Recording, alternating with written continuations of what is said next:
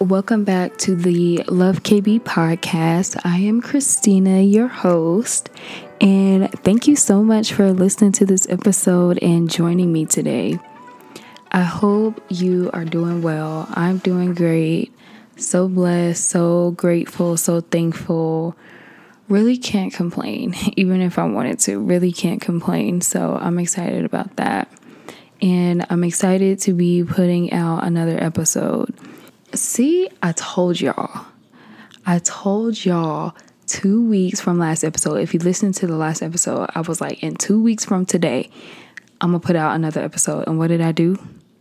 I put out another episode. Okay? I did just that. I keep my word most of the time. I keep my word and I'm trying to be consistent. So, holding myself accountable, putting out another episode two weeks after the last one. We in this thing, okay? And we got to celebrate our small victories, okay? And I'm going to say this now. Two weeks from this beautiful Thursday, I'm going to put out another episode. I'm gonna put out another episode and we're gonna keep it going, okay? Series is gonna be going the whole way through, okay? We gotta be consistent in all areas. So I'm gonna just hold myself to that and y'all hold me to it too, okay? we gonna be in this together. So, if you didn't listen to the last episode, firstly, stop right now, go listen to that, and then come back and listen to this one. But if you didn't listen, last episode I mentioned that we will be doing a series on mental health.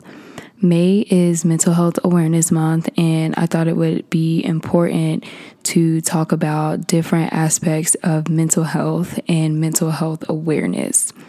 So, today is the second episode in that series. And as you can see by the title, we will be talking about mental health and the Black community, which is literally so many layers to. And we're not going to jump into all of them today, but mental health in the Black community and what that kind of looks looks like, what that may mean for certain people, and things like that. So, a couple of things before we get into it. One, I do want to acknowledge and say that I was heartbroken to hear about the shooting in Buffalo this past week. Um, the organized and targeted killing of black people is nothing new. Not in America, not in the world. It's nothing new. Um, it's been happening in America since America was first colonized. But that doesn't make these instances any less frustrating or triggering or sad or painful for the people who are now grieving the loss of their loved one or the loss of someone in their community um, just by them going to the grocery store and it was because of racism. Like, yes, this is America, but that doesn't make these instances any less sad or anything like that. So, definitely praying for those families, praying for the city of Buffalo, and just this world. We gotta stay in prayer. We gotta stay prayed up. Secondly, as we talk about mental health in the black community, I do want to acknowledge that I, me personally, of course, cannot speak to the mental health experience of every single black person ever. like, I know me as myself can't speak to that. Um, being black has very many looks, very many ways, very many outcomes and that's both in America and in the world. So, obviously, I can't account for every experience, but I can speak to those who identify with a similar experience to what I've had. And I think there are some things that many, if not most, black people can relate to just by being black. So, we we to come from that standpoint, okay? So, when I hear the term mental health in the black community, I think about this phrase that I heard one time. And I was listening to a podcast and I couldn't find the the episode or even like what podcast it was, so I really apologize for that. But I was listening to a podcast and there was a guest on there and she was talking about mental health while being black and just all the stuff that comes with it. And the guest said something that I thought was incredible. She was like, falling apart is a privilege. And it's a privilege that black people don't have. And when she said that, I was like, whoa. I knew exactly what she meant when she said that. Like, falling apart is a privilege. And, but let me explain, you know, why that was hitting for me specifically. When it comes to black people and mental health, we have both been given and also adopted the idea that we can't fall apart. Both men and women, we can't fall apart as black people. We don't have the privilege the privilege to take a day off and say I can't handle this anymore because we're trying to provide for our families, we're raising kids, we're going to jobs, we're making sure we're making sure this that and the third is covered. We're making sure we ain't putting ourselves in a position to get killed, like all of this stuff. We don't have the privilege to fall apart like white people do. Let's be honest, and other races, but in in that podcast she was relating to white people. We don't we don't have the privilege to fall apart. And you know, part of being black is being strong, quote unquote. And that word strong sometimes is associated with things like showing no emotion or not letting anything faze us, just letting stuff roll off your back, you know, things like that. But we got to sit and think about what that does to our mental health. Like, black people experience so much trauma on so many levels, and to not acknowledge it process it, heal from it, all because we want to be strong, quote unquote, has been what has kept so many of us broken. And I want to be clear like, there has to be a certain level of strength that comes with just enduring life, right? We like we have to have a certain level of strength to get through. And especially as black people, like we're going to have a certain level of strength.